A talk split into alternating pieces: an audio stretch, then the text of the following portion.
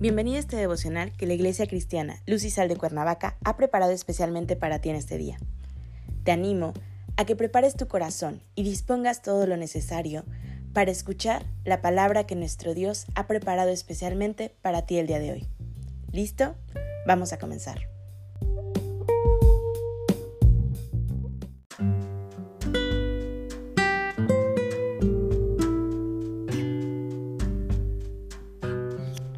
Hola, el tema de hoy es promesa. Toma tu Biblia y acompáñame a Juan 13:16, que dice así. Porque de tal manera amó Dios al mundo que ha dado a su Hijo unigénito para que todo aquel que cree no se pierda, mas tenga vida eterna. Una promesa es un compromiso que asume una persona con otra a través de la palabra al comprometerse en el cumplimiento de una acción en concreto. Existen distintos tipos de compromiso. Por ejemplo, un amigo puede prometer a otro que no contará un secreto que le ha desvelado en la esfera de la intimidad. Déjame compartirte un dato real y verdadero que existen 3.565 promesas de Dios en la Biblia, las cuales debemos de conocer para hacerlas nuestras y además saber cuáles ya se cumplieron y cuáles están por cumplirse.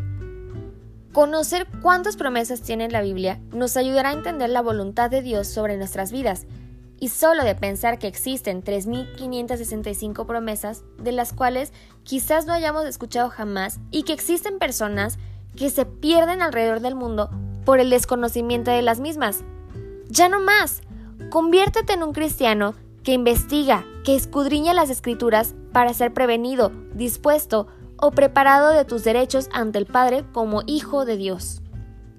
Todas las promesas son para aquellos que están dispuestos a creerlas, vivirlas y obedecer su palabra. Solo debes creer en ellas, aceptar que vienen directamente del Creador del cielo y de la tierra y entender que están ahí para ti. La palabra promesa es un ofrecimiento solemne de parte de nuestro Señor y Redentor de salvación al final del Nuevo Testamento encontramos unas sabias escrituras que pueden cambiarte la vida. Todas las promesas son importantes. Te comparto la que a mí me impactó. La promesa más grande de Dios, la salvación eterna. En Juan 3:16 está marcada y hay muchas más. El Hijo de Dios es el regalo que Dios hace al mundo. No hay más regalos divinos aparte o fuera del Hijo. El apóstol Juan un judío que había crecido creyendo en el amor de Dios por su pueblo judío escribe unas palabras tremendas. Dios ama al mundo. Es verdad que el pueblo judío es un pueblo especial, elegido por Dios, pero no se percataron que la promesa a Abraham era a través de ellos. Dios quería bendecir a todas las familias de la tierra, como lo podemos ver en Génesis 12 del 1 al 3. En este versículo que vemos hoy no dice una verdad nueva, sino una verdad que cuesta aceptar quizás por el egoísmo. Dios me ama a mí, pero también ama al otro. Dios ama al mundo. Para algunos, el término amor es algo vano y pasajero, pero no así para Dios. La Biblia nos enseña que es un amor real, comprometido, con un precio, su Hijo. ¡Cuánto amor! Dios quiere que la humanidad sea salva, tenga una vida eterna de calidad en su presencia, y para ello envió lo mejor, su Hijo, Dios mismo, para poder morir por nuestros pecados. Algunos dirán, si tanto ama, ¿por qué va a condenar? ¿Por qué no va a salvar a todos? Entonces no será tan bueno. Él te da elección a ti. Hace todo lo necesario para que puedas ser salvo y deja a tu libre albedrío la opción de aceptar su salvación y la vida eterna o no aceptar y elegir la condenación. Es tu parte elegir. Te ama tanto que no te obliga.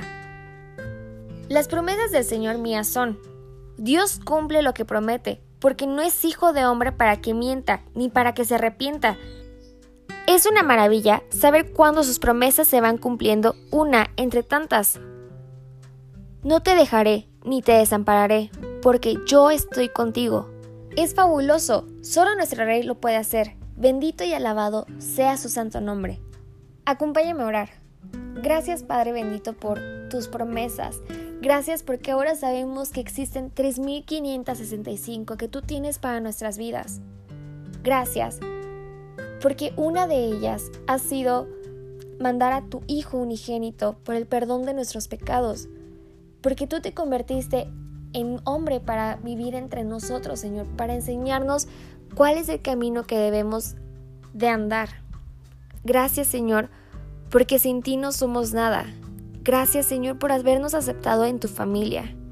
Gracias por enseñarnos cada día algo nuevo de ti. Bendícenos en el nombre de tu Jesús. Amén.